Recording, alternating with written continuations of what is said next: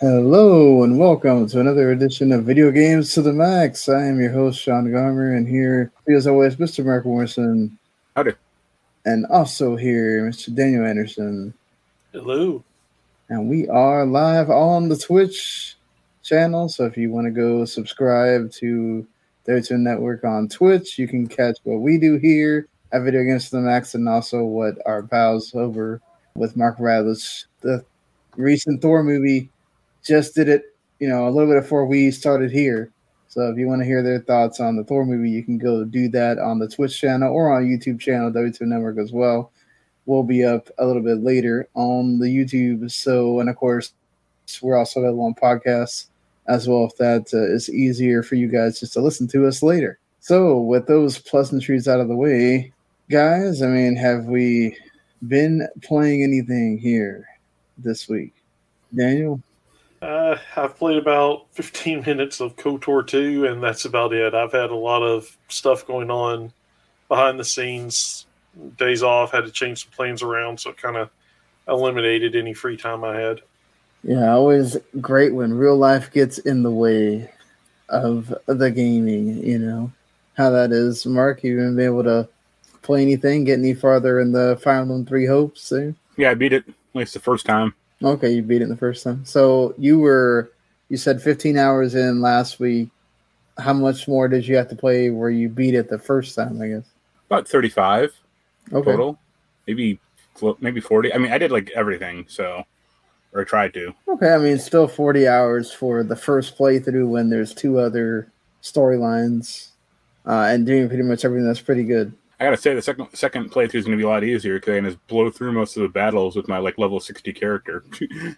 Okay, well that's that's positive at least. You don't have to like start all over every time you do a yeah, well they let you Yeah. carry over like uh levels, support item or support levels, uh character levels, and like your camp. So that's very helpful. And like weapons and stuff, or like whole inventory. Okay, I mean that's that's super. That's great on that end. Yeah.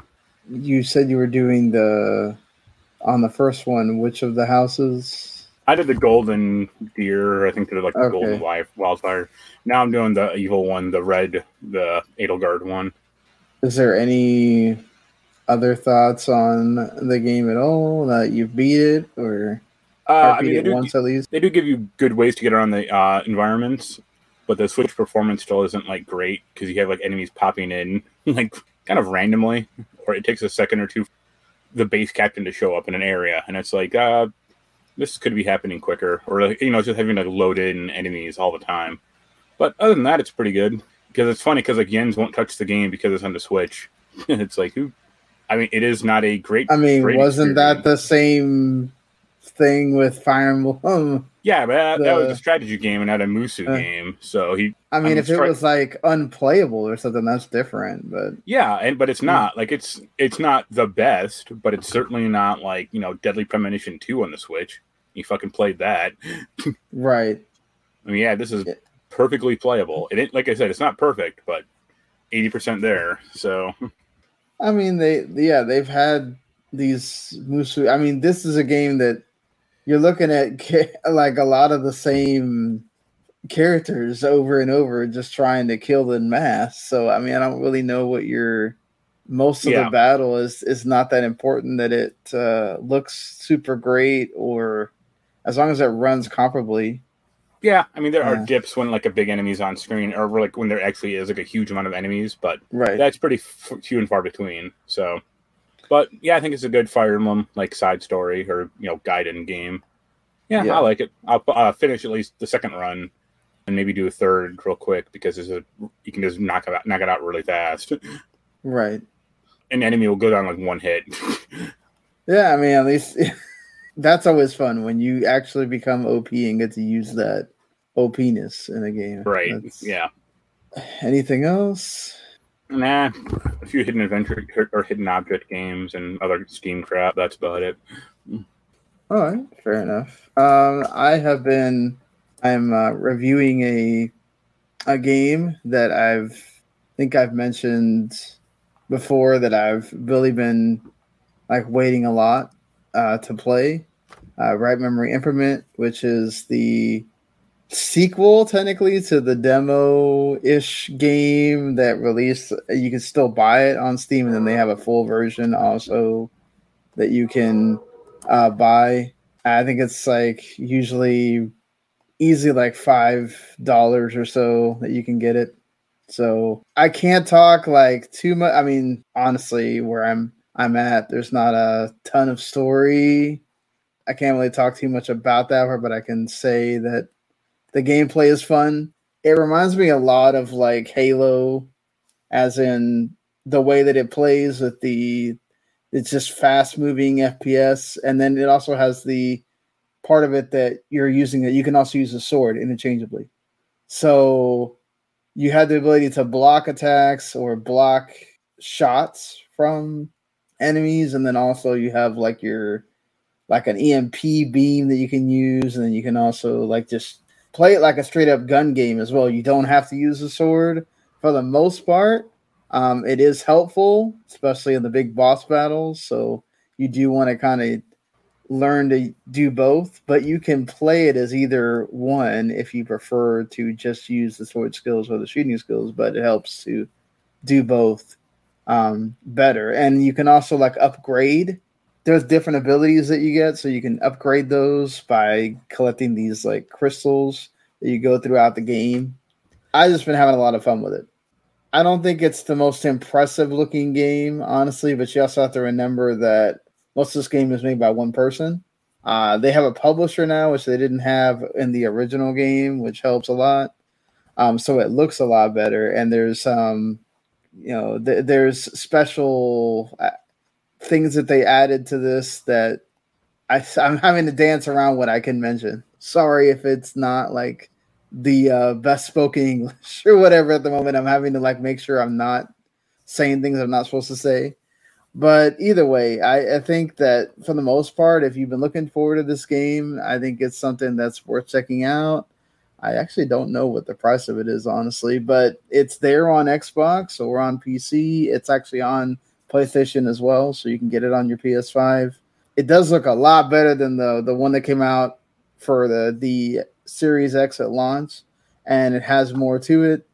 But I, it delivers on what that trailer has that they've showed several times. Of you get your gunplay, you get your sword play. It's fun. The sword can be a bit um, OP at times, where it blocks everything, but it does make it fun. And there's different difficulty levels too. So if you find like the normal is cut to too easy, uh, you can always bump it up. And what I've liked so far about it is these really cool boss battles that feel big and are somewhat difficult. So yeah, uh, I've been enjoying that game, and I've been playing mostly actually uh, remote play. I played some of it at work where I don't have great internet connection, and it works pretty pretty well. I have to say that like from the beginning of this uh, Xbox Cloud stuff, when you know Series X came out, it wasn't that great. They have really improved it a lot.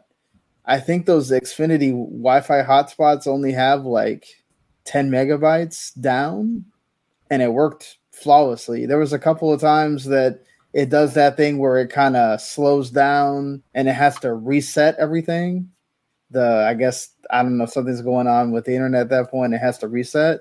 But other than a couple of times where that happened, it works great.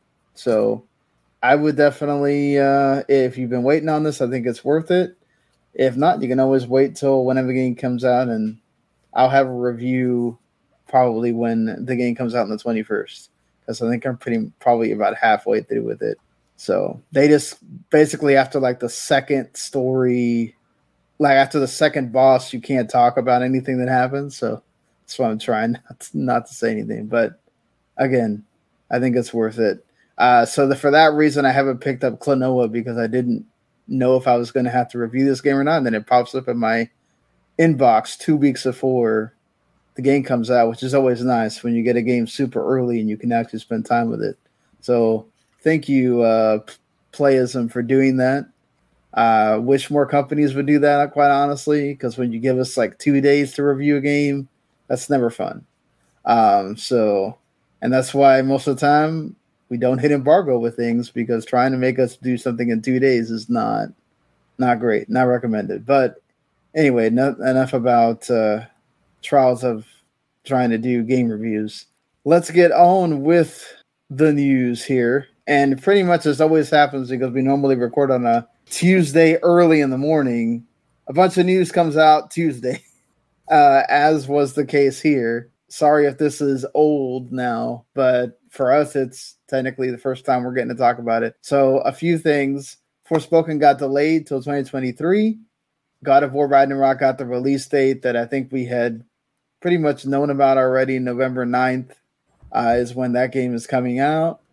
Um, and then also, for some reason, I guess Ubisoft just wants to go ahead and send it out to be forgotten about, even though, yes, it is a technically completely different game than God, of War. A Skull and Bones did finally get a release date, and they did do that gameplay reveal of it.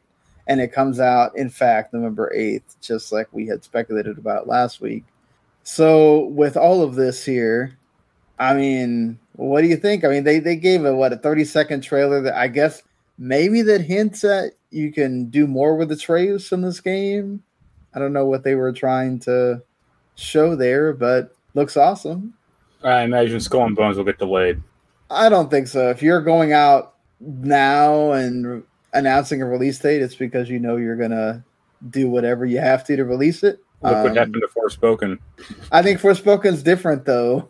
Uh, it hasn't been in development hell like this game, and also it's a multiplayer game. Ubisoft will just keep patching it. That's exactly why I think it will be delayed, is because it hasn't been in development hell, or because it, because sorry, because Skull and Bones hasn't been in development hell. It'll get delayed like one more time. I mean, but I, I think they knew full well that November was and probably going to be the time and, for God of War. You know, I, I also yeah. think that then releasing a completely busted game at launch will do it no favors because no one will play yeah. it. Yeah, I, and maybe it won't be busted. Just it does look like I've seen a lot of comparisons to Sea of Thieves, but it has more more things for, for you to do at launch than Sea of Thieves did, so that's positive. I, I don't know, you know, what the audience is for this, if there are actually people hyped for it. I didn't see a ton of people hyped for it on, you know, my Twitter feeds and everything, but uh, maybe they'll show more of it before November and you'll get it, you'll get more specifics. I'm not sure. Yeah, I think they're just kind of throwing it out there to get it out and say that it's out, and yeah, right. not have to keep paying for the development of it and then can quietly shut. I mean, they're still going to playing yeah. for development of it because it's going to have to get updates. Not really. Yeah, not if they threw it out and it doesn't have a high player count. They'll just let it die. Yeah, I mean, I don't know. We Ubisoft graveyard of other games that you know all their mobile shit, or you know, heard of battle royale in the Sam Fisher universe, and it's like no one wants that. No one. right, but I, I just I this is I think this is more like For Honor or Crew Two or whatever that they're going to keep I mean, updating. I think that's what they hope it is. Yeah. I don't think yeah. it's going to have the player count that those other games do.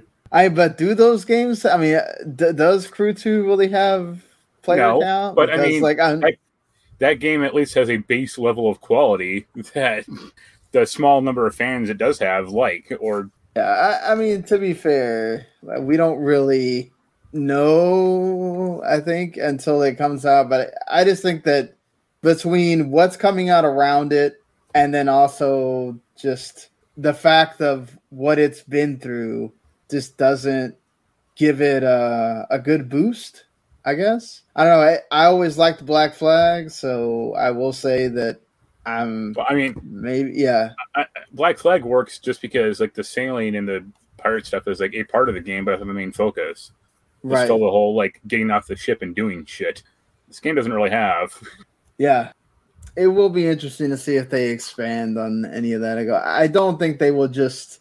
I don't think it will definitely get some kind of DLC or big update or something before they just send it out to die. I mean, look at even Avengers is still getting stuff. Yeah, but then know? look at Anthem.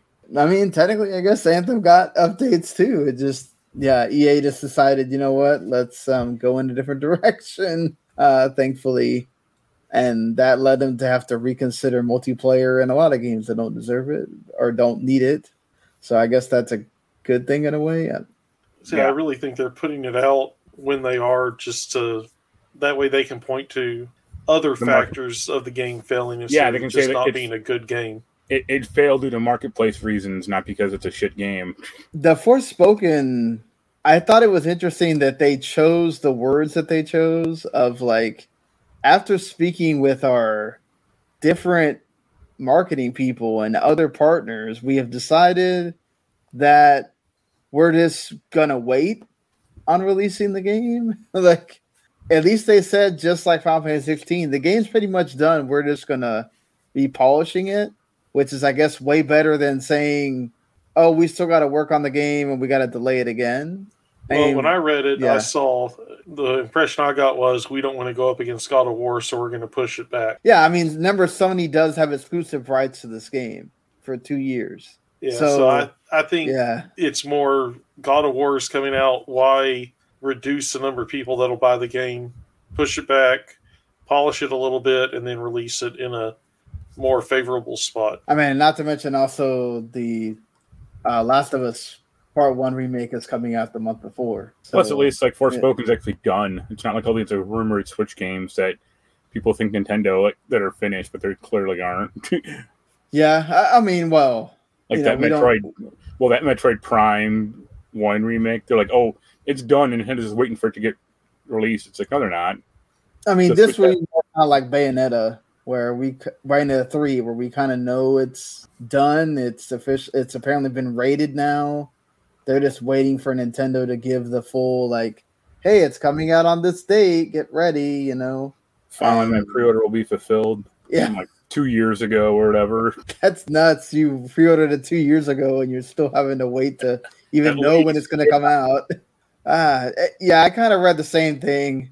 Uh, Randy was having a debate with me that ah, that has nothing to do with it. I was like, you don't think that Sony doesn't go? Wait, we have two of our biggest games coming out before your game comes out, and then the other one the month after your game comes out. Do you think that, you know, as Daniel points out many times, we are kind of headed towards a recession, so people need to start choosing what they buy, right? And why not give it the best chance to where it doesn't have other big games coming out around it in January, Yeah. you know, instead of now. I looked it up. I pre-ordered Bayonetta three in 2018, 28, oh my god, four years ago? like October 2018. Yeah, Yeah, pretty much almost for Wow. I think that's like when they first insane. announced it. Like because Amazon threw up a product page and like, all right, Yeah. let's Well- do this. but And going back to Forspoken, I also wonder how much of it is Square Enix. I'm not going to say needs a big hit. They have a game like this for whatever reason. It's not going to look good after they just sold off a bunch of studios as well. plus, like the I mean, recent games haven't hit the mark either. Like Babylon's Fall and Strangers of Paradise. Like you like, Stran- I Uh. mean, Strangers of Paradise is a good enough game, or it's fine. But I mean, even they Right. said like it didn't sell. I, you do have triangle strategy that seems to be very well liked. It just because it's a strategy RPG, it didn't have a lot of Right. You know, it's not Fire Emblem, so it doesn't have a lot of staying power. It kind of came out and then immediately felt like nobody was talking about it. yeah, it got ignored So- or just yeah. So, and, I mean, we also got to look at they have a lot of games coming out uh, within like that span. They have the DioField Chronicle coming out September 22nd. Then they had the Valkyrie, what is that, Elysium or whatever that game is, uh, the week after. So then you had that game coming out, uh, Forspoken, two weeks after that. It was a lot of games smashed in together. You know, um, not that all of them may appeal to everyone uh, in Square Enix's base, but still, I think moving it is a better option because that gives you Forspoken, and then you'd imagine a month or two later is when you're going to get the Crisis Core remastered. So it gives you enough time to, you know, play and then move on to the next thing. But all right, uh, moving on from that. Speaking of new things being announced, uh, Kirby's Dream Buffet got shadow announced by Nintendo just randomly on. Yeah, I, I felt like it's like Kirby Fall Guys or something. I, I mean, did you guys see this at all? Or I mean, it's Uh, fine, but it's like, why? Why just be Kirby? It's like, why not have like a Mario Fall Guys? Yeah, Or Nintendo- I, like I mean, K- I mean, Kirby is cute. I mean, it also it's kind of like the the a resemblance to to fall. I mean, I don't think that they really went that far in thinking about it, but I think it's also like Kirby's. Uh, you already have Mario Party, so like, why not have let Kirby have his own thing? And Be- because a Nintendo Dream Buffet or like a Nintendo Fall Guys sells way more copies than just a Kirby one. yeah, but I, I I think you can make the if it's a Nintendo Fall Guys, then it would be almost directly aping it. Whereas, like, I guess Kirby is just you can pass it off as well. Kirby does have a bunch of different side games, so this is just another one of those, right? Uh, it looks fun though. Uh, I I liked all the food uh, backgrounds and everything, and apparently you're supposed to collect strawberries and beat out your friend, according to that. So, and, and apparently the heaviest Kirby is the one that wins at the end of the day after you go through four different levels. So, there you Just go. like dating. well, we'll see. They said this summer, so I guess they better release it quick because you're already halfway into the summer here, Nintendo. Well, Yeah. I, what I think is funny is they could have easily, uh, going back to what we talked about last week, where we were talking about Wario and Wario type games, they could have easily used the Mario characters collecting coins instead of strawberries. Uh, all the characters in there on this, and it be better recognition than Kirby.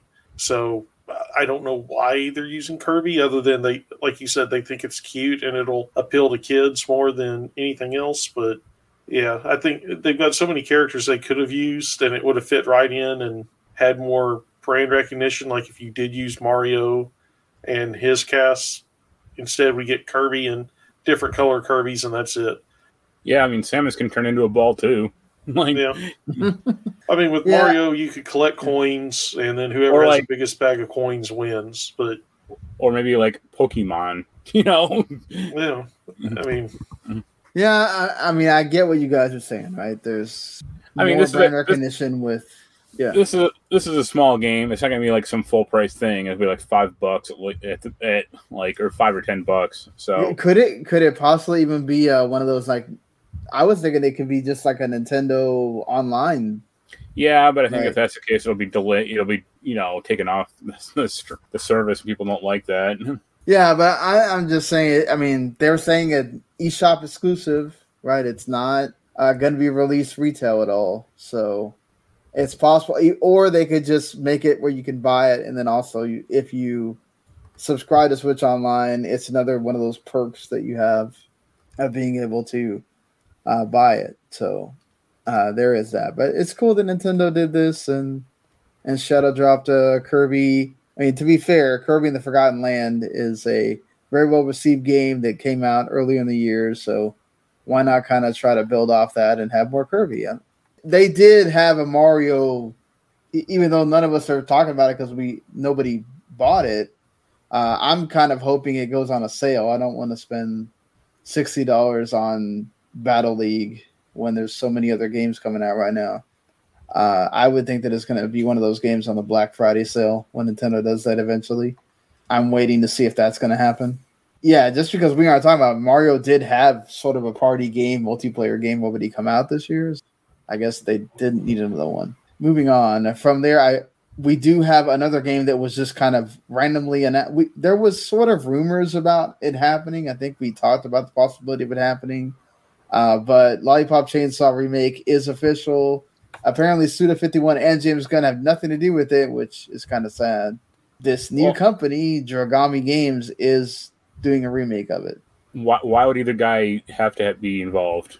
I don't know, just to like it'd be cool if they're adding like new stuff to it, right? Like we see this with remakes sometimes where you're adding new things to it as well, not just Yeah, but then it's usually Uh, bad. well, and I have a hard time seeing James Gunn actually being involved in something like this now with everything else that he's doing. but I mean Peacemaker wasn't, you know, PG either.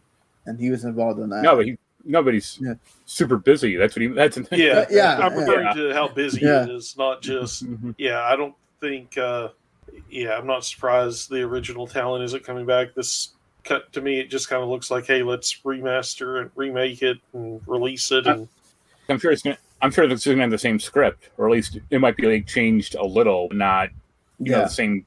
Most of it will be probably be the same. I just want to. I just want to know what's gonna make it a remake and not a remaster. To me, it's and it, then it's not having the original people involved, so it kind of makes me worried a little bit. Well, probably a better Um, battle system because people weren't like the first game. It got really repetitive after a while, Yeah, I mean that would that would like, have to um, be. or a more open game because the first game also it's like okay, you get knocked into a room and it's like kill thirty zombies, move into the next room, kill thirty more. You know, Yeah, I, I mean it also technically what Demon's Souls is considered a remake, right? yeah. Um, and that also came out on the PS3. So this is Lollipop Chainsaw's like a, from around that time as well. So j- just Same being able to update the graphics uh, and do a little bit, I guess you could call it a remake. But we'll see. Eventually, it, this seems like it's still got a long way to go. So we may, probably won't be hearing about it for a while. But I guess it's neat that it exists. Like I said, just have my reservations of a game that I really liked back in It the be- day. It'd be nice though if they included like the old guy, old game as like a pre-order bonus, or like if you buy the deluxe version, here you get the original for free, or something like that. That would Yeah. be neat. Hopefully they do do that. Let's uh, before we talk about acquisitions, let's go ahead and get this story that was sort of the it's it's weird because it was a big deal for a little bit, at least for a couple of days on social media. Then Ubisoft kind of nipped it in the bud, but I guess we'll figure it out if it will actually be what Ubisoft says and they won't try to shadow delist it or something anyway. But Assassin's Creed Liberation HD had just been on sale as part of the Steam sale a couple of days prior to the announcement that they were included in that list of games that we talked about the previous week that we spent, I think, like two minutes on because it really felt like it wasn't that big a deal, right? Oh, they're just removing it from these old systems that nobody really plays that much anymore. And it's just the multiplayer and online stuff, even though it is DLC that you bought that you can't play. But then all of a sudden, when it comes to the Steam listing, it was, oh, wait, this game's going to be completely delisted. You can't play it at all, even if you bought it. That's a slippery slope, right? Of, oh, wait a minute, I paid for this thing. I can no longer play it because supposedly you need servers to be able to play this. I mean, I mean, it's that's not great. before. Well, no, but it's I'm just saying it's mhm. not great. Especially, it's a terrible look when the game was just on sale few Yeah. days ago. So I mean, yeah, Ubisoft should just release like an offline crack or offline version. Come out and said like, oh, you know, if you if you owned it, you can still play it. I, I mean that's still left to be seen. I, I trust Yeah. Ubisoft about as much as EA as far as that goes. I mean, does this worry you that eventually we will get to this point with with so many games now having multiplayer components and online components? Like, are we going to get to this point down the line where these these games just won't be playable at all? I mean, we're kind of getting to that point now. Look at all of the, all the. I mean, look at. I'll bring up Anthem. People, I could still go out to a Walmart and fi- pick up see copy of Anthem for sale. I mean, we've got all these old MMO games that people bought. They shut down the servers, and then you can't play on City of Heroes, Villains, Star Wars Galaxies. The list goes on. It's just at this point, it's getting to the. I mean, we're at the point now where you don't own the game; you're just licensing to. Yeah, I I got would, yeah. yeah, dump money into online games and even like some single player games. Well, that's what I'm saying. I- To me, it's more of like because we've we're feeling the need to put multiplayer stuff into these single player driven games. We could run into this more where oh, because this game has multiplayer component, oh, we have to take it down completely instead of you know saying all right from the get go, right? Ubisoft could have said that. Hey, don't worry. If you bought the game, you'll be able to play it at least a single player part like it took an uproar from social media in order for them to say anything and it's like why should it take that, right? People bought something, they should be able to play it. Now I get it. It's a multiplayer focused game.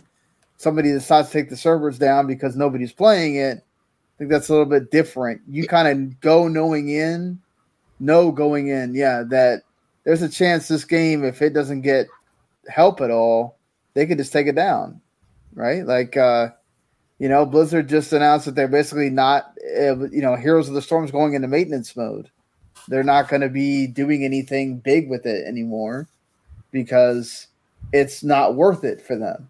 Uh, what if tomorrow they or not tomorrow, but you know, within a certain amount of time they just go, oh wait, well, it's really not doing anything for us. Heroes of the Storm, just forget it. That's what they're that's what they're doing now. yeah. I mean, uh, so the parallel to this is, well, when Heroes of the Storm came out, everybody was trying to create their their next big MOBA because MOBAs were the big fad. Every if you wanted a game that was going to make you a ton of money, it had to be a MOBA. When Liberation came out, it was well, every game has to have multiplayer or people won't play it. And they started tacking multiplayer onto every single game you could find, whether it made sense or not. Right. I mean, think back to the Ghostbusters back when it first came out. There was a multiplayer for that didn't make any sense, but it was there because they thought nobody would play the game if there wasn't a multiplayer. What we're seeing is these fads that the developers get behind, thinking that they have to do this to get the game to sell. We're seeing the consequences of it so many years down the road. Right. I mean, and also we're seeing this in other capacities. Sony's removing paid video content in Europe due to an ever evolving licensing agreement uh, with some of these companies, uh, especially Studio Canal yeah, movies and and that thing. I mean, they're just r- straight up pulling them from the place that you know your PlayStation library, and you bought this stuff. We're not talking about you bought you have it on a streaming service and they just oh well the license ended so it's no longer on there. Like you bought this. That's you know that's a weird move. Yeah, but like I, Daniel I mean, was saying, like you don't own it if you just borrow, you just buy the license to own it. And also, it's not like, I mean, this AC game, even if it was going away on Steam, you could still play it on consoles. I mean, to be fair with this game in particular, now I don't know about some of these other games uh, that are on that list that I don't have in front of me anymore uh, that Ubisoft were removing. It was like Driver, San Francisco, Silent Hunter Five, Far Cry. Yes, yeah, so Far Cry Three. Um, you can still it's it's part of or um Assassin's Creed Liberation HD. Technically, if you buy Assassin's Creed 3 Remastered, you you also get that game there as well. And Assassin's Creed 3 Remastered is on sale quite often. So if you really want that game in particular, you can get it and still play it. I mean, I played um, it. It was an alright game. I don't know why yeah. it has like multiplayer hooks in it like that bad, but I guess it, it was. Does, I mean, it doesn't. It's just a single player. Like it's hitting right. some authorization server. Yeah, it's the way Ubisoft builds their stupid games. Like, quit doing that. Yeah, it, it stopped making people go into your launcher. Um, I, I, mean, and then also with the fact that we have all these special editions now that come out with, do you actually don't get a disc, right? The special edition is just uh, the disc is hot. The the disc has nothing on it. It's just a DRM stick and then you're you're basically paying to have a digital version of the game essentially. So it's basically you might as well just buy it digitally, but you buy it physical because you get the other stuff that comes with it. With that ever being an increasing thing, like is there still some kind of advantage to buying physical? I mean, well, all these companies want you to buy everything digital because then there's no used market for games. If you're going to buy a game, you have to buy it from them. I mean, that's just what they want. They tried back when multiplayer was a big thing. They tried with putting codes in to where you couldn't play the multiplayer if the code was redeemed, and if you bought it used, you couldn't get online with it. it they're trying to squeeze every single penny that they can out of the customers, and something is going to happen where there's a backlash. Now, it could be a bunch of like popular games going down and people can't play them anymore. Like, let's say I'll use Mass Effect as an example. Mass Effect had multi. Something happens where because they're shutting down the servers for the Mass Effect multiplayer, people's single player games are no longer valid. you can't play them. You can't play Mass Effect single player. It was an accident, but it happened. It's going to take a big backlash like that for them to stop doing this, and I don't think they will. I think they're going to keep pushing it as much as they can to try to eliminate any type of used game market at this point. I mean, Marc, you buy physical stuff all the time. I mean, do you feel like really is an advantage still? Like, couldn't they just decide to make it to where, oh, we have to do an update? Well, if you can't update the game, you can't play it. No, because well, at least with PS5, Xbox is a bad example with this. But with a PS5 game, it's mostly on the damn disc. Like you can, you know, I, most PS5 games I own, if I if I like went offline and hit play or hit install, it would play. Xbox games don't have that failsafe. like if Xbox Live goes down, you're screwed for most Xbox games. Right. Uh, yeah. So I mean, I think it's it's up to the the platform holder as well, or even like the Switch. Like if you buy a Switch physical game, it'll run. You know, even if it's online focused, it'll probably still be able to like you'll be able to play the single player at least. Yeah, I mean, I mean, we we have another one of these with uh, that Skull and Bones thing that we just talked about, where the special edition also doesn't have the actual disc.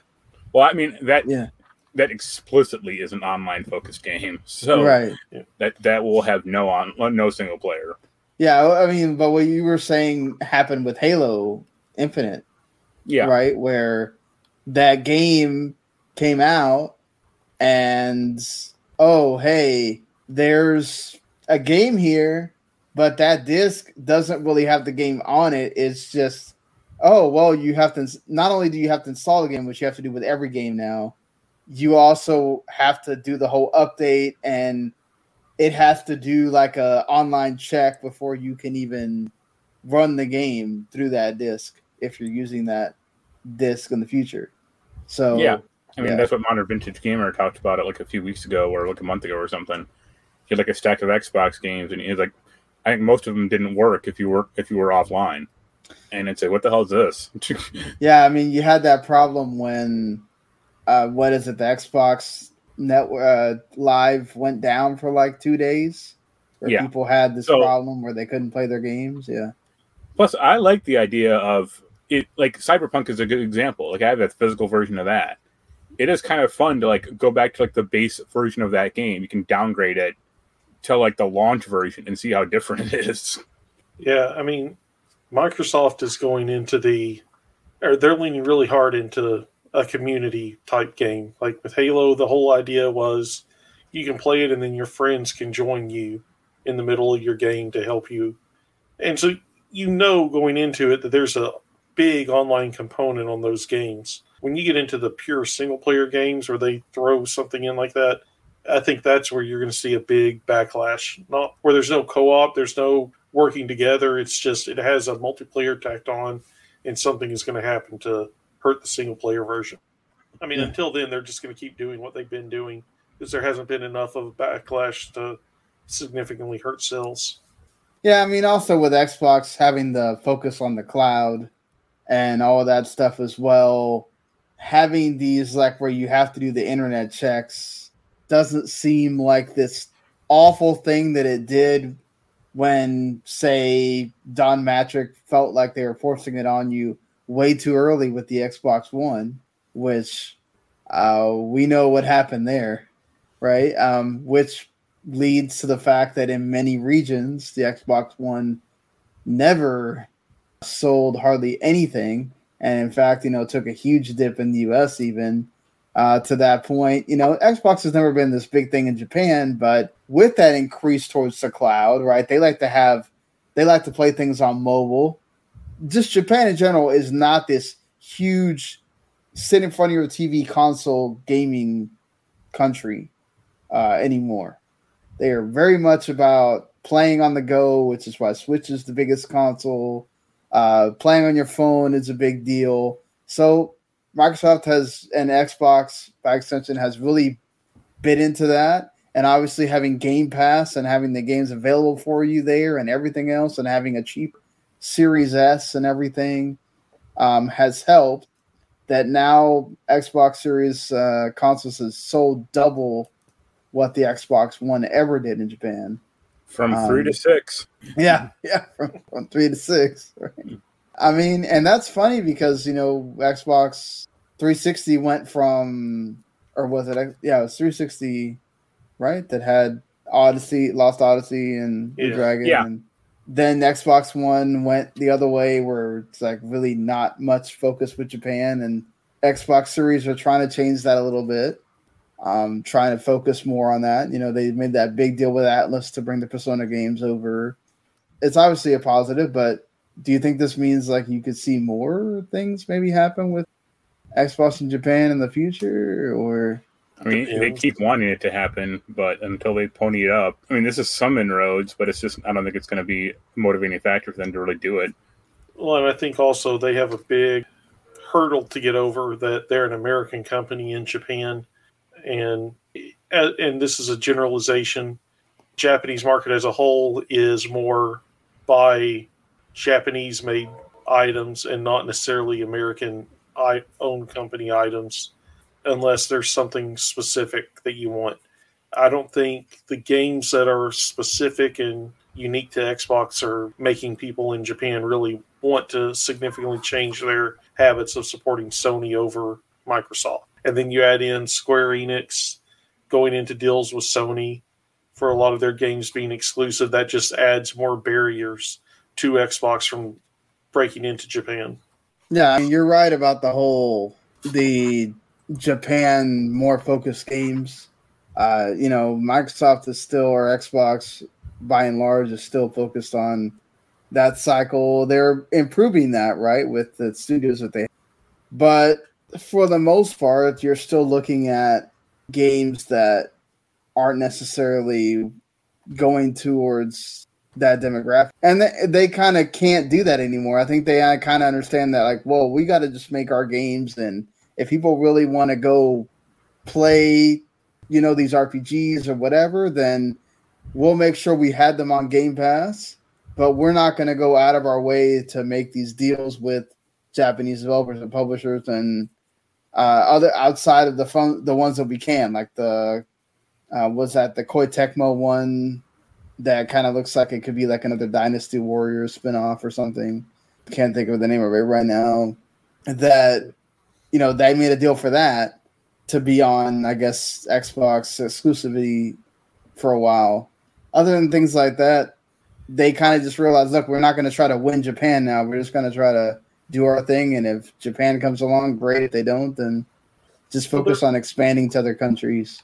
Yeah, they're they're trying to make inroads with Japan still, like the uh, Kojima deal that they announced. Yeah. but they're not focusing on Japan. Whereas with Sony, it seems like everything is directed Japan first, rest of the world second. In a lot of items, not everything, but a lot of stuff that they're doing. I mean, and even their Sony in a way, even in even Sony in a way has has dropped that some. Yeah, You know, they've a lot of their base is out of California now. Uh, they still do a large larger focus on. I mean, they they still have obviously the fact that you're have all these exclusivity deals with Square and these other Japanese companies, but you're still you're you're doing a lot more with you know American uh, deals as well. So which has kind of led people some folks to be like, oh, well, they were uh, an abandonment of Japan, which has not happened at all. It's just they're also focused have focuses in other areas, which is not bad. yeah. I mean, what it comes down to is whether you're Microsoft or Sony, winning Japan but losing the rest of the world isn't going to make you money. Exactly. going to make Yeah. a product that appeals to the widest amount of people possible. You can still put out products that are geared towards more towards a different certain demographic or certain region, but when it comes down to it, you got to have something for everybody, or you're not going to make as much money as you could. Yeah, I mean that's you put it the best way there. That's why we're seeing all this focus on uh, shared world experiences and games to service and multiplayer and everything. Because why? Because you have more chances of continuing and being a thing uh, further down the line, and you can just do updates on it than say, you know, a single player game that you finish. That's it, one and done And then until they do something like Horizon, where they release a new game plus or whatever, many months down the line, you don't touch it again. But yeah, I mean that's that's positive for Microsoft at least. That being said, Sony also uh, had some big wins here, including the they've now completed the purchase of Haven Studio. Jade Raymond did reveal some details about the studio and about the that it's a AAA multiplayer title for PS5. There you go, multiplayer again. Um, That, that it's was a- known, I think. yeah, but they had previously described it as a new live service experience for PlayStation. But they've also kind of talked about oh, they did a lot of a lot of long term R and D with the cloud, and that that's going to be a big deal, and um, you know that they're kind of having a focus towards that, and there seems they're they're doing this deal with Mark Cerny now as well. I mean, obviously that necessarily isn't our bag here out of the three of us, but it is the way that you know gaming keeps going. Do you see like this being a, a help for Sony that they're kind of going towards more of these partnerships or getting these smaller studios and trying to make focus games with them instead of buying, you know, like Microsoft is doing with buying publishers? Well, they're buying, they're developing studios that like have a, have a personality or have like a face attached to them, so that helps. Like Kojima or Jade Raymond or they did someone else recently, I think, also. So that can definitely help. Yeah, I mean, what do you think? uh, Like, you know, Jade Raymond just went through that thing with Stadia, where that went nowhere. Uh, obviously, being Yeah, but that wasn't like her yeah. fault. it wasn't. It wasn't her fault. I'm just saying, like, we had that argument I think before when they had first announced the studio of like, well, what has she really been doing in it? You know, a long time from now, has this is this really going to, you know, help or flourish at all for Sony? I mean, you you hope so at least. Yeah, Oh, just looking at it, I kind of feel like this is more a test, a concept for a type of game. And even if the game that they develop doesn't isn't the most successful, at least they have the framework in place so that they can use that same framework for more popular franchises in the future. yeah, it's a good thought. I mean, if they could sort of get this to work, maybe like you said, that game doesn't work. But say you want to make a, I don't know, God of War or live service or Infamous. Horizon, Have a bunch of Infamous or running around the Horizon or Yeah. positive for for Sony in a way. Also, the developers of the latest game, The Quarry, is Supermassive, also Until Dawn, and several other games have now been fully acquired. You know, not by some, you know, not by uh, Embracer Group or or even Sony or or some uh, big company. It's it, it's sort of like the way we kind of used to see companies getting acquired by like purchasing a stake and then all of a sudden purchasing going from purchasing 30% to purchasing 100% stake of supermassive. Nordisk games uh, now apparently holds investments in supermassive and they also hold investments in avalanche studios which you know they're the ones that made just cause and mad max. They also own raw part, part of raw fury. I mean, those studios are still around, and and the quarry did pretty well, or Yeah. doing well. So I mean, this is this is cool. That's good for if that means Supermassive gets to keep making the games that they like, uh, and people get to keep having jobs. That's always a positive. it'll be all the more funny when uh, what, what was this going to be Nordisk or Yeah, Nordisk. Yeah, when when they get in, when they, when they get acquired by Embracer? yeah. That's what I'm. I'm like waiting to see if Embracer, all of a sudden, you know, a year later or whatever, just says, "Hey, you want to come over here?" Like, why not? We, we keep acquiring things at least once a year, so why not you as well? Uh, I that's- think uh, we're going to start seeing that slow down, though. you think so. Yeah, I think we will just because right now we're going to see a dip in game sales, I think, in the next. Yeah. Oh no, definitely years. we're seeing that already. Yeah, and I Yeah. think that's going to lead some of these companies to slow down on acquiring companies making games. You're going to get more of these smaller studio. I think we're going to we're going in a cycle where the smaller studios are going to be popping up here and there, making the smaller games that are cheaper, people can justify spending twenty dollars on a game more so than 60 70 whatever the price is going to be and then you're going to slow as the economy starts improving you're going to see more and more of those small studios get bought up and releasing bigger games and the cycle will just keep going. I think that's what we're seeing right now. We're about to start seeing the big companies break up or get split up and then smaller independent companies start popping up again. Yeah i mean that's oh, that's been a, a thing that has been talked about of we've already seen the game sales go down due to you know what inflation and everything else that's and obviously the pandemic kind of becoming more normalized at this point. So even though we're definitely not out of covid we got even more infections you know now with this new strain uh, still have the issue of you know other countries not having the vaccine and everything. So that's going to keep going. People just kind of saying okay look i'm over the whole we're going to stop doing what we're doing uh, because of covid people are kind of start starting to do more normal things now. So the whole like oh we're going to be in our house buying games and systems and all that stuff the huge thing it was even last year that's going down plus inflation plus all the you know games are expensive. It's one thing that we can like live without.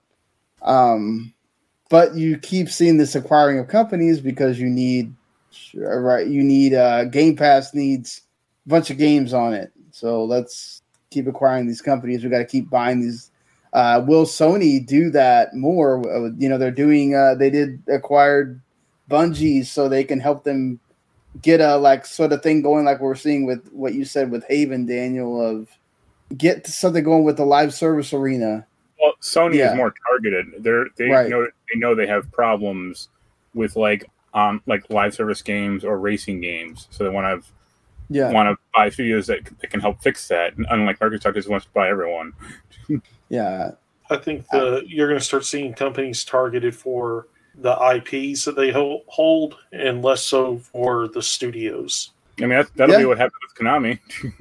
yeah, because I mean, Konami we, doesn't have a game develop, division anymore, so they just want people just want Contra and Castlevania. I mean, aren't they technically like working on? Yeah, but Super what? Bomberman R two doesn't count. Yeah, nor does you know uh, E Football twenty twenty three or whatever the fuck they're you know. Uh, well, yeah, that that is that's well, Konami nothing. will just license out their IP to whatever company wants to make a game. I mean, people have been quality. hoping for that for a yeah, long you, time. You say that, but they don't. like, well, all, yeah, all they do is like license out their old shit, like that Turtles like collection. Yeah, yeah but like, let's say the if inflation keeps rising, we somebody goes up to Konami and says, "Hey, we'll give you X amount of money to license IP, and you you can have some say on the creative version of it." they're going to take it just to stay in business. I think that's why you're going to start seeing it right now. They, well, I don't. Oh, go ahead. I mean, sure, but I don't see any. Com- I don't see any sane companies going like, "Oh, we'll give you ten million dollars to make a new Metal Gear game." It's like, why don't we give you ten million dollars so we, we can own Metal Gear and you guys can screw off because you're not doing. Yeah, I mean, you are right in that way. Like, we could see people just say, "Look, I don't want to buy your company. I do want to buy Castlevania from you. How much would you?" charge how much do I need to pay to be the new owner of Castlevania and I now own the ability to do whatever the hell I want with if I want to make a 50 game I don't think that there's 50 games but it, if I wanted to make a 30 game collection of Castlevania I could do that you know whatever how much do I have to pay you to do that how much I, would I have to do that to um you know, insert here franchise, buy Sonic. that from you. Yeah, Sonic from Sega or something. Like, you know, I don't want to buy Konami itself and every and have to deal with what do we do with their pachinko division or whatever the hell. I just want that one IP. How much do I charge? It's possible. It's possible we could start seeing that. Like just you know, do the Disney thing. Like just well I wanna I wanna buy the Vandal Hearts IP. so yeah, I, it's going to be an interesting time for what happens with games as this continues, and if we do go into that recession, how much of that is going to impact gaming as a whole. Does this start up the whole? I mean, we're already seeing it start up again because of the Last of Us uh, remake thing with the whole seventy dollar deal. Like, does this have? Does it even cause you know these companies to be like, well, look, maybe we can't charge seventy dollars for a game because people technically can't buy it. You know, we could get them to buy it more if they we charge sixty. I mean, I think Crisis Core for fifty, the remake, is acceptable. But The Last of Us Part One for seventy, a game that has already been remade once, Yeah, or not remade, but you know, upresed. It's like, no, that is that, that is you you squeezing money or squeezing blood out of, a- out of a stone, or you know, it is a cash grab. Yeah, I think, and I feel like the price is set not so much because it co- they need to recoup the cost for it. It's more we're going to normalize this seventy dollar price tag by doing this over and over. Whether Oh, they've worth it or they've not. been doing that. Yeah, I'm just saying. I mean, uh, it's coming from. They even said with God of War that it will be the first game where you should already know that if you're gonna go from PS4 to PS5, you're not gonna get the free upgrade. You're gonna pay ten dollars, whether you like it or not. This is now what you have to do. So, yeah, that's exactly what Sony is trying. Um, and some other publishers, some other ones don't care necessarily. It'll be interesting to see how successful the game is versus the last one, and see if that extra ten dollars is going to cause people to not purchase the game. Yeah, I mean, I don't think it would. Uh, I also think that it will see a big boon from the HBO show. If you're talking about Last of Us, in Yeah. particular, uh, and it will cause people to just because a lot of those people may not even know that it's based off a video game until they watch that show. And then what are they going to do if they have a PS4 or a PS5? They're going to go into the store and go, "Oh, there's a Last of Us remake." And it's So- looking really pretty. Yeah, buy that. Here's a good question: Do you think they de- do you think Sony delists the PS4 remake or the PS4 version? Yeah, I, not that they won't. Yeah, I think they'll definitely make it to where you don't buy that version because why would you? They want you to buy the latest remake. Now, obviously, they won't. They're, they're still going to make it playable for the people that have it. Could they remove it from that? Because technically, it's part of that PS Plus collection or whatever, right? Would, would they remove that as well so that you don't? I, I mean, they'll remove it from I, they'll remove it from that, but I just mean like completely scrub it from you know the service. Like, it's, like if you own it, you still own it, but you just can't buy it anymore. I think they will.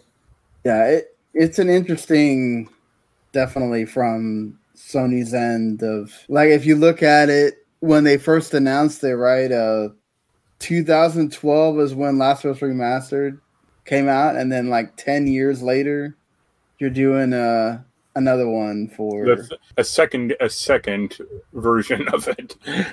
Yeah, it's.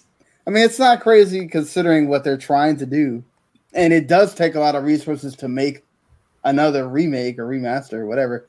But it's also like not from the ground up. They're technically lying in that trailer, so we definitely did use some of these models that already exist. We made them look better, but What's also going to be interesting is if the HBO show doesn't do well, what is that going to do with what Sony's planning on doing with the franchise and the remake? Well, I mean, this is going to come out this year, so this remake is coming out regardless of that show. Well, But yeah, I just I just mean uh, they're hoping you that mean the like the will- multiplayer and Well, no, I mean just in general, they're hoping. I know that they're hoping that when the show hits, the remake will see a bump in sales after the fact. And if the show bombs, I kind of wonder what they're going to do with the franchise. If they're going to try to continue it with a new game, or if they're going to put it away for a little bit for a few years, like they did God of War, and then bring it back out a little bit later. There was some movie like five or six years ago that pretty much like was like The Last of Us. Also, it's interesting because like he remember he did, really didn't want to make a Last of Us Part Two, so I still support that decision. would he really do that again and make a Last of Us Part Three? I see him making Uh, an, yeah. a, a Last of Us Part Two again, or you know, here's the Yeah. remake. Yeah. Well, I mean, it comes down to if the person has a story to tell, but how. I mean, he doesn't own the IP, correct? It's still owned by Naughty Dog, so he could be right. Okay, but Neil Druckmann is the main director, the main writer. Like he's helping with that HBO show. Even, I mean, yeah, could Sony be like, dude, if you don't want to work on it, that's cool, but we're going to continue with this whether you like it or not, and we're going to make another one. We're going to find somebody that will figure out how to make this work, and we will get a I mean, Last of Us Part Three or whatever. hey. But It worked for God of War. I mean, yeah. Fuck those. I don't like those David Jaffe ones at all. So Well, I mean, I did, but now that you have God of War and God of War Ragnarok, I mean, they pale in comparison to those. I mean, you would assume that Ragnarok will also do the same, but well, it's one of those Yeah. the product of its time. I mean, and also Cory Barlog's still been involved with it the whole way, so it's not like you know. I I just think that is there a possibility they could do more with it? Yeah, I just I wonder if he's doing the TV show so that he doesn't have to do another game with this. But maybe there will be pressure to do, and maybe they'll do like side stories, not necessarily a Last of Us Part Three, but like games in that world with other characters, perhaps. You could you Yeah, see we'll see. them doing that maybe? I mean, No. there will be a Last of Us three. Yeah. Whether the original creative team is involved is another story. All right. Uh, speaking of other uh, Sony things here, they now sort of have an official hard drive. Uh, Western Digital is now partnering with Sony to release official branded SSDs with the you know WD Black SN850 NVMe SSD. Um, the one terabyte version costs 170 which is still fifty dollars cheaper than the one terabyte proprietary drive that that Xbox has, and then the two terabyte version costs two seventy nine. Microsoft's two terabyte version costs four hundred dollars, which is almost the same. Is it's more expensive than the Series S, and almost you might as well just go buy a Series X for that. Another Series X you can get a 512 gigabyte one from Microsoft for 140. That being said, I guess it is good to finally have a Sony branded one. I guess for people that are afraid to not, you know, don't know if you're getting the right one for your system. I mean, yeah, but at least Sony's more open. Like you, you can still, as long as. And also, a lot of hard drives, not just say, works with PS5. Yeah. So they're not all of them though. There are certain ones that do and some that don't. Yeah, So- but the ones that do will say it. Right. so Um, will they the- say it like- on the packaging or will they say it on? You have to go Google it. no, they say it in the packaging, or at least they say it on like the, the product page on like Amazon. I mean, it's one of those. Uh, either the prices are going to drop on these hard drives, or they're just not going to sell. I don't think. I think at this point, you're only going to have a very small. Well, let me phrase that. Barring games coming out that you have to have a, a bigger hard drive, I don't think it's going to be a high selling item. I think a lot of people just delete games that they're not playing to install something new, especially as money starts getting tight. I just don't see these selling that well. Uh, I mean, I think it's also like for me, at you look at it if you have a decent enough internet with the power of these consoles now, you don't. It's not the big deal it used to be, even with PS4 and Xbox One, to delete and then re-download something. It downloads pretty quick. You're not Yeah. waiting there for four or five hours to install the game when it first comes out and then play it. You're waiting like 30 minutes to an hour. If you have, you know, the basic of internet, if you have even better internet, sometimes it's like 15 minutes. Yeah, I, I don't think it's as big a deal as it was even last generation that you need these things for the convenience. Well, I think even I- last year it was a bigger deal than it has. I mean, this time last year was a bigger deal than it is now. Yeah, but I, I still don't see the. I can bet you the majority of people that have an Xbox Series, maybe the S because of the low hard drive space. Also, if you're doing it for the S, you're basically buying a Series X because Yeah, it's the same price as if you would have bought a Series X. But if you're if I see a lot of people that bought a Series X, they just bought the system. They didn't go buy the the hard drive as well. It's just yeah, I did. not needed. You know, like yeah, it- I, I- mean, I think we're going to start seeing some of these accessories disappearing or uh, very hard to find. Well, I mean, if you're Sony, you keep making accessories. You even partner with this one company, the InZone, to make more accessories. So, but I do get what you're saying. I mean, Microsoft is not really. Uh, they have their own, like you know, the controller design lab thing that does well for them. You know, lets you design your own controller. People like yeah. that. Collecting controllers has now become, uh, I think, even as big as collecting like games now and that's in a in a situation where, where a lot of people play online and they don't even play in the same house. So it's not like a four where you needed to have four controllers because you might have four friends over. Now you're just kind of collecting controllers just to have them there. Interesting, you know, tidbit there uh, for Sony. Will this help them at all? Will it increase sales of this? Who knows? But I'm kind of more in Daniel's. I doubt it, but I mean, I think yeah, people I want a lot of storage, so and well, like, speaking like, of that storage, uh, yeah, yeah. Uh, Final Fantasy VII Rebirth. Apparently, uh, the reason it's not on PS4 and the reason apparently it's not on Xbox either, which is uh, total BS, is the PS5's SSD. Apparently, uh, which I don't believe that for a second that that's the reason why. But yeah, I said it's a lie that. in the yeah. uh, in the document. Yeah, yeah. It, the only reason it's an exclusive on the PS5 is because Sony went to them and said, "Here, we'll get, we'll pay you this money to make it exclusive." Well, I mean, it already was exclusive, so well, it, yeah. yeah. But, I mean, I think the SSD thing is a lie because like Ratchet, Ratchet and Clank Rift Apart proves that like it's not anything special. It's, I mean, it's not anything that like is so revolutionary that oh my god, no other games can play on this they're just like not wanting to say, "Hey, look, we have this deal with Sony." Um, but I think this is more about it wasn't necessarily about the Xbox. It was more about like why it couldn't be on PS4, um, which that makes more sense of like why it can't be on PS4 because the SSD is just makes it too crazy to be able to use.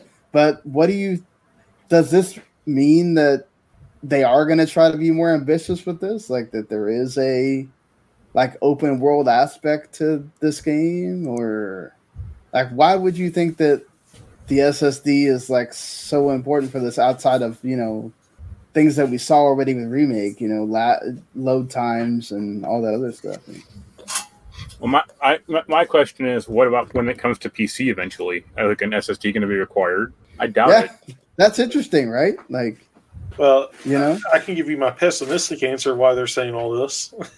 well, this is why we have to charge seventy dollars for it when it comes out. Oh well, okay. Square Enix is already doing that with uh, Forspoken, so why would they not do it with the franchise that they know people will pay the seventy dollars for? And they can justify it. Well, we had to do all this extra work to get it to work on this impressive SSD, so now we have to up the price just to pay for all the man hours that it took. That's a pessimistic answer. Yeah. I could be completely wrong, but I'm being, uh, like I said, pessimistic. yeah. Hey, at least, at least you know, it's it's always good to have several different views on uh, something here. That I mean, so speaking of that pessimism, you know, most people would probably say, "Hey, look, I'm still out here playing Red Dead Redemption 2 online." I'm out here. Uh, I I wanted to have a, a Grand Theft Auto 4 remaster. I wanted a, a, a Red Dead Redemption 1 remaster. Why can you not just do it all? Why why can you not just have do all of this and work on Grand Theft Auto 6? Like um you know that that that's the uh the the the Twitter warrior, the the folks that think that apparently development is is the easiest thing on planet Earth, and that this doesn't actually require manpower uh, or woman. You know, I say that in the collective. I don't mean uh, you know, obviously, just people working on it in general. So basically, with this, Rockstar confirmed that not only were they working on these remasters, like they did with the you know Grand Theft Auto three through five, but also that they are prioritizing everything for Grand Theft Auto six right now we we knew this was obviously in development at one point. They finally confirmed it after everybody kept talking about it for a long time. I mean, where where do we stand with the Grand Theft Auto Six? Like, are y'all excited about it at all? And then also, like, were you would would you have been interested in any remaster for any of these uh, games? Redemption One, if I would be. I mean, it'd be And nice even to be able GTA to play it 4. through. Like if they just like remade GTA Four, like with GTA's five engine, if I would would probably finish it for once. I really just like GTA Four how it like plays, but I think like yeah, them putting all their eggs in the GTA Six basket, and hey, it'll probably pan out for them. But on the off chance it does, then they are completely screwed.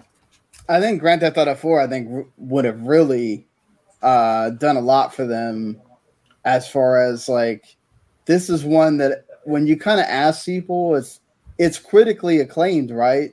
But it's not like the fondly remembered one. Yeah, well, it, it's it's Yeah. it's a game of the of the times. I mean, yeah, the game came out in like 2008.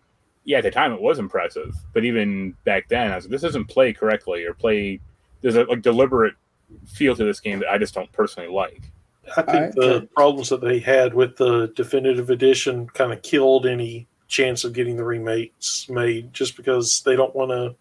Their big thing is if they devalue the brand, that's going to hurt them more than anything else, even if they're not the ones that specifically mainly worked on it. So the last thing they want is somebody having customers say, well, this remake was terrible. Why would I want to risk buying the new game for more money? Well, it's like if they don't want to work, if they don't want to make it, that's fine. But they Yeah. clearly got the cheapest developer possible for the definitive edition. Oh, so yeah. it's like no one, no shit, it bombed horribly or you know had it was a tragedy. So and they don't want to pay like an actual like digital extreme or digital eclipse to do it, or someone who has way more knowledge and experience making an HD port. So Yeah, if they don't want to work on it, and they don't I, I wanna think for that reason, also they would they would have to make sure to prove to people that they're doing more work on a Grand Theft Auto 4 remaster or a Red Dead No, if- Redemption 1 remaster. if, Then if they got like just like the, the right developer, they people would be fine. Get Bluepoint to do it well, I mean, Sony owns that now, so exactly.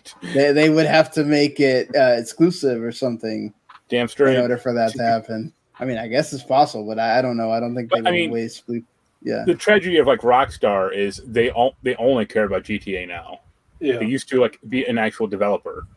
I mean, say what you want, but most of their games like Midnight Club, Bully, The Warriors, even like table tennis, they were of a quality, all different and interesting. And now it's just GTA all the time. Yeah, and Red Dead. GTA Online has made them Yeah. so much money. They Well, not not even Red Dead because they're stopping develop. Like they're like, we're not going to work on Red Dead, Dead uh, Red Dead uh, Two online, stuff. Well, I mean, if Red Dead 2 Online was doing as much or anywhere near what Grand Theft Auto Online was doing, they would have Yeah, a but- team dedicated to that. But it's not. Well, the content isn't there, so wh- why would it? I mean, I think it was initially there, but then there was no content, so people went to GTA Six or something else, and they never supported it. They never supported Red Dead R two as much as uh, GTA Five online. Yeah, I know. I mean, you're right about that. Just it's it's funny to me that Grand Theft Auto we have you know spent so much time building up this remastering Grand Theft Auto 5, putting it on PS5 and Xbox One, and then now we're doing everything for it again to bring the Grand Theft Auto 6. Will it even come out during is it going to do the same thing where it comes out at the end of this generation and we're basically putting it on PS6 and whatever the Xbox whatever is going to be. Uh, if there is an Xbox machine, the next I. I mean, I, I see that game hitting probably twenty twenty four. Yeah, All right, I, you think I it's part that? of what they're doing is they're pulling everybody that they have to work on it instead of working on Red Dead Online or anything else. Yeah, because I mean, I also think these consoles are going to last a lot longer, or longer than, or at least on par with like the PS4 and Xbox One. Yeah, and I could see them going a little bit longer just because of the how hard it was to find them when they first came out. Yeah, I definitely think that's gonna. If we have any of those mid-generation ones like last time, they're gonna take longer to come out, and then they're gonna last more on those mid-generation ones for a while because they don't want to um, cause people to have to feel like this is a lost generation or or we're trying to move on so fast before people can really even get PS5s.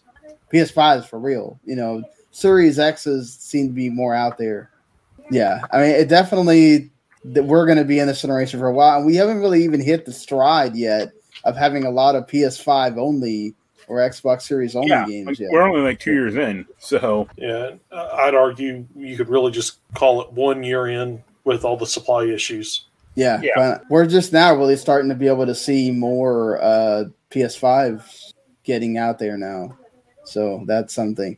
Uh, hey guys, E3 is apparently gonna finally be back after all these attempts to be back, and then they were there last year, and then it wasn't the same, and uh, then this year they had to cancel it and everything else. So uh, apparently, ReedPop, who you know they are involved with uh, quite a few other events. Um, of course, PAX, Star Wars Celebration, New York Comic Con. They're going to also be in charge of running E3 in 2023. So I guess that's more positive, right? Um, so, I mean, they also run a bunch of different video game websites as well. So that helps. What do you think could be different or what they're going to change from E3 that's positive? All right, go ahead, Mark. I imagine the more social aspect or the more uh, not social, but the public aspect will probably be better. Yeah, You know, that, that was a big complaint of E3 the past few years, and they tried to do it, and it's been a failure every time. Yeah, and because they have that help from having done Comic Con and all that of and PAX, you're gonna know what to do with. Oh, we're not just an industry event anymore. We're not just a press event anymore. What do we do with having consumers, gamers here? How do we make it easier for them to access things? Because paying this absorbent amount of money, which I hope part of that is we're not going to charge you this absorbent amount of money to go. Um, we're going to do something that's specific for the gamers, for the consumers, and then also have your things that are for press and whatever. So it doesn't feel like everybody's just in this smorgasbord. It was already difficult for press to be able to play the demos and stuff on the floor and go to these interviews and stuff like that, that they have to do then you add in all these people and then add them into the same lines and make this even a bigger deal figure this stuff out I mean, I don't see this as yeah. an industry event anymore, though. yeah. well yeah but there's going to be their point of trying to bring it back right of, of trying to say okay we're going to make this try to make this the big deal that it used to be obviously you would hope that they're not going to charge the ridiculous amounts of money that we're charging for boosts as well which is one of the things that were, was making it difficult for Sony, EA, and all these other companies that decided that hell, we're not going to do this anymore. Nintendo would still show up; they just didn't have a press conference; they had their direct, you know. So like, they need to help make this thing a better, something better overall. Period. I, I mean, it, we still had it with the the not E3, the Summer Games Fest or whatnot, which Keighley was quick to to announce that hey, make sure you know that Summer Games Fest is also coming back. Don't don't let E3 have any spotlight at all. like that dude has this thing against the ESA so bad. Um, so either way, you know, we sh- we saw that when you did have industry people there or journalists or whatever, you had people say, "Hey, I'm excited about being able to see my my friends again, or or see people that I work with in person, or all that." I think that's still there as well as part of it. But I hopefully they make this more of a you'll you'll make this something that people want to go to instead of like what it's been. Even Summer Games Fest this year was not uh, that great either. Um, that being said, moving on from that, it's it's good to see things come back. Something that's not going to be coming back after October is the Xbox 360 games for gold. Which, to be fair, since Game Pass, this thing has been a shell of itself. It's obviously better if they sunset it. We've already seen the P. I mean, the PS. This thing lasted way longer than Sony did the PS3 um, games. So Yeah. why not?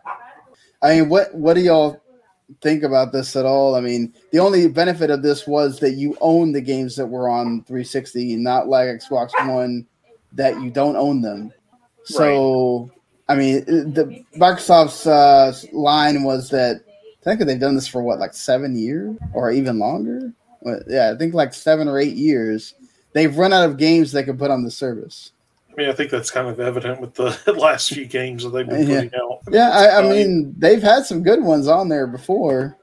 Yeah, I Um, mean, just it's time. It's time to start Yeah. phasing it out. And Do you think this means we'll get more games on the Xbox One side?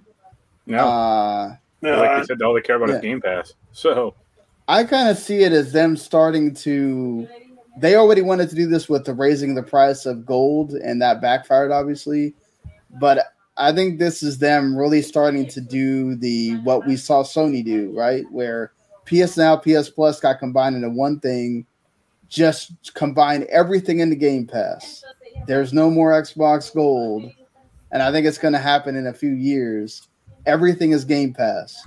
If you have Game Pass, you have Xbox Gold.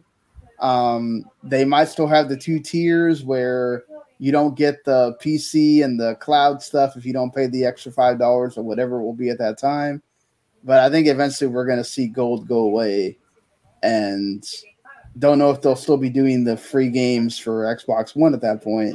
But you'll definitely get the benefits of having Game Pass automatically, which I mean, I guess Daniel that would help in being able to boost their numbers, right? They can say that they well, have I like think they'll they'll probably keep gold just for the people that are only buying it to play online games. But that would be it.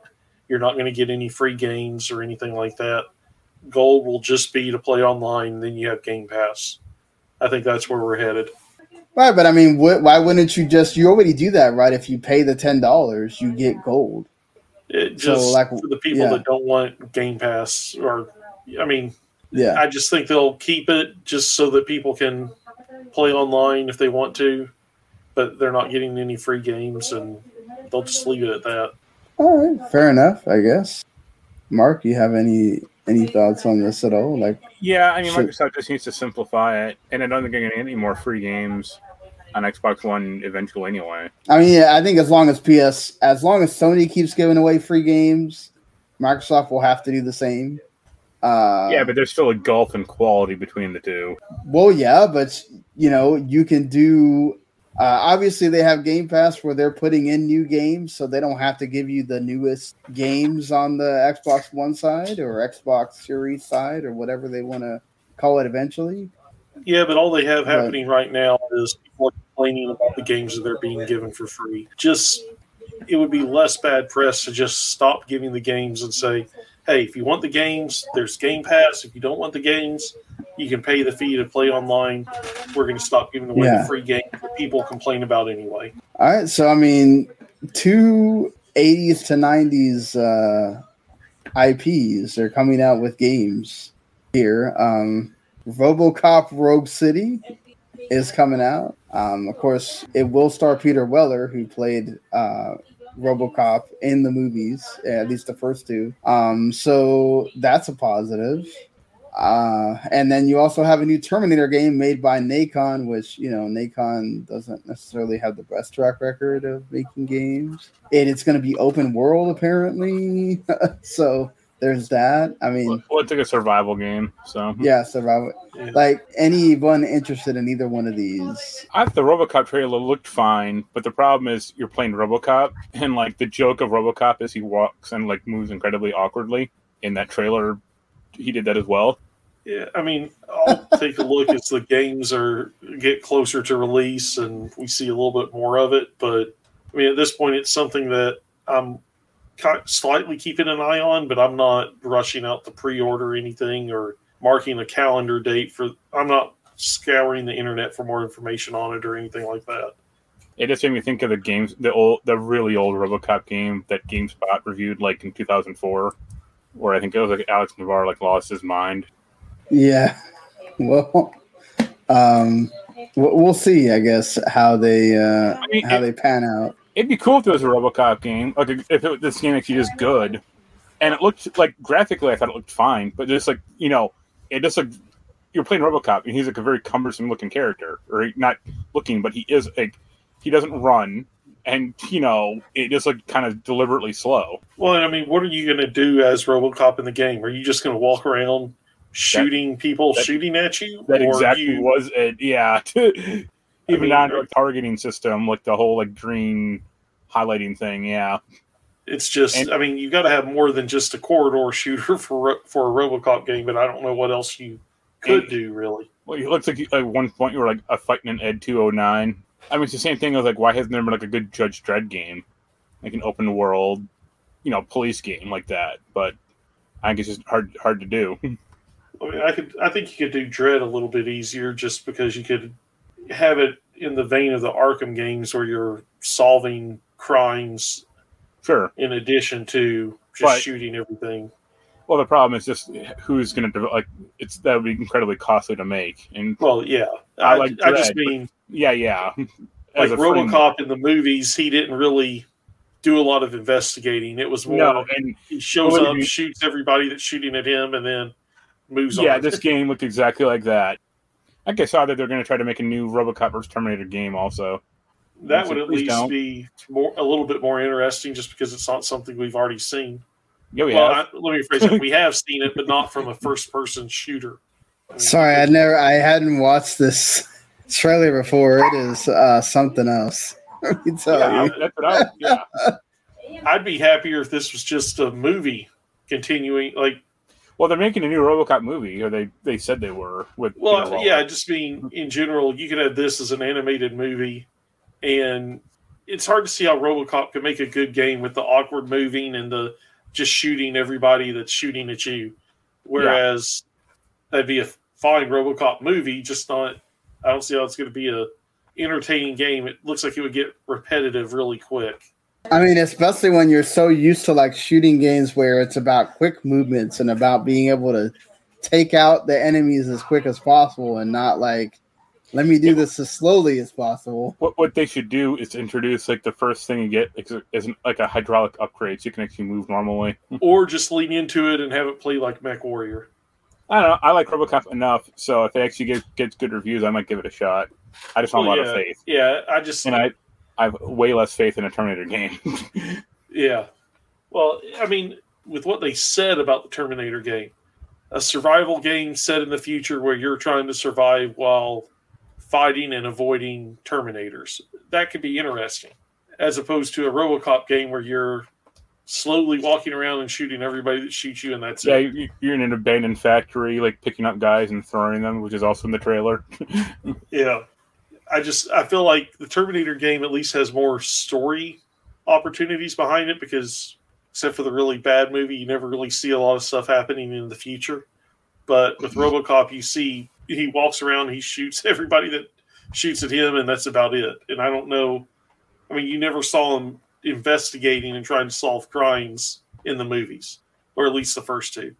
And I don't see how you're going to make a game on that that's going to be anything beyond like a twenty dollar corridor shooter that people are going to play and then write off as a forgettable game.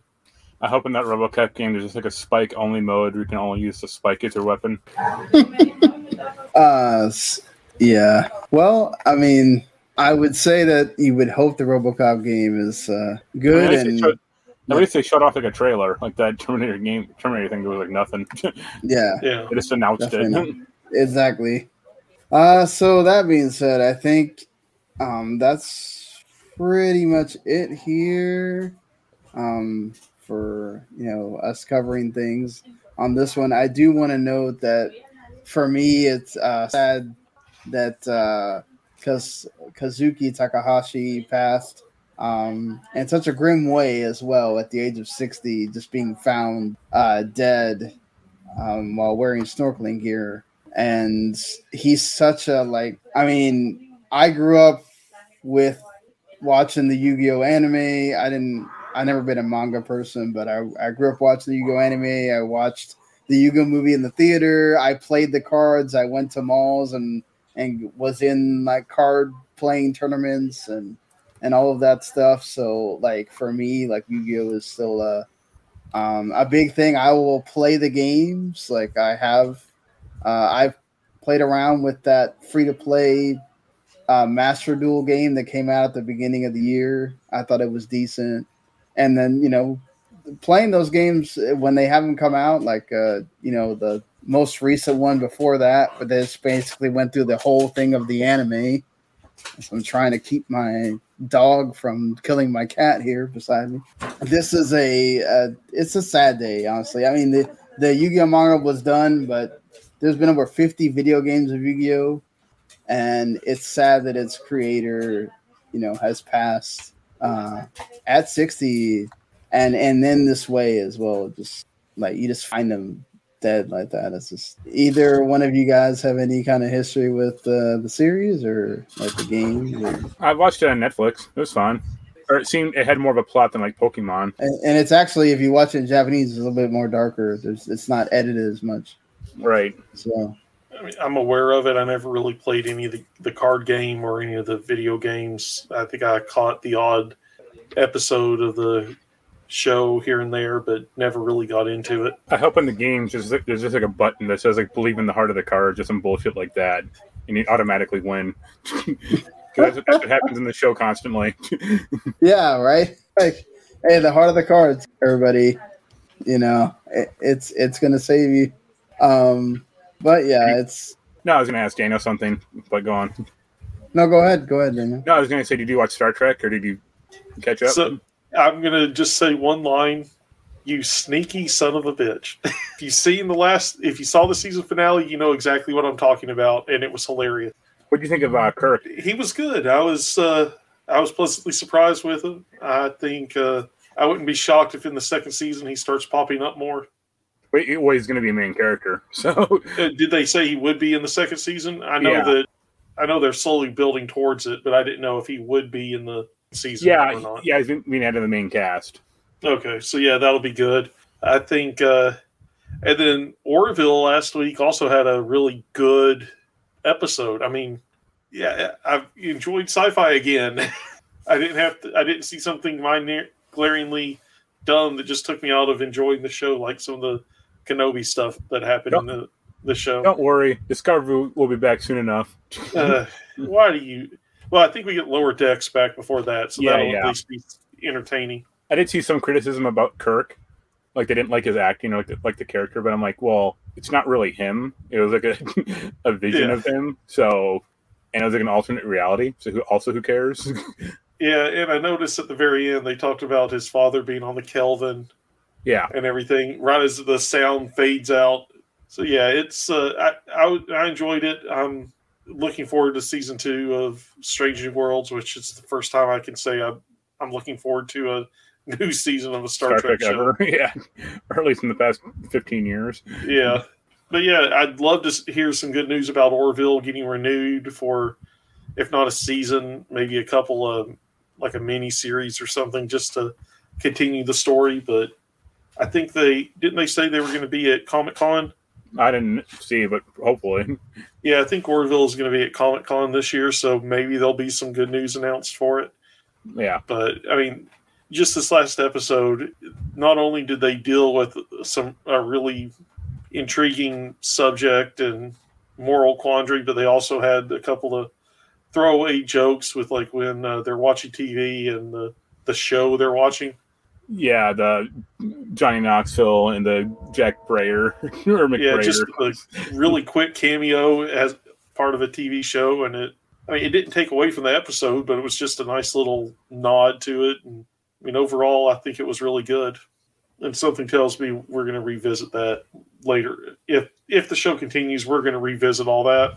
Which this is the first time that the that character didn't seem like a just a Jackass. running joke. yeah, mm, Yeah, overall, I enjoyed it. Well, I'm glad y'all are in, enjoying the stuff, and I, you know, again, I'm I'm not caught up. I do hope that the Orville keeps to continue, just at least so you guys can keep talking about it and enjoying it as well. Always kind of sad when, so you can have two glimmers of hope instead of just one. yeah, there you go.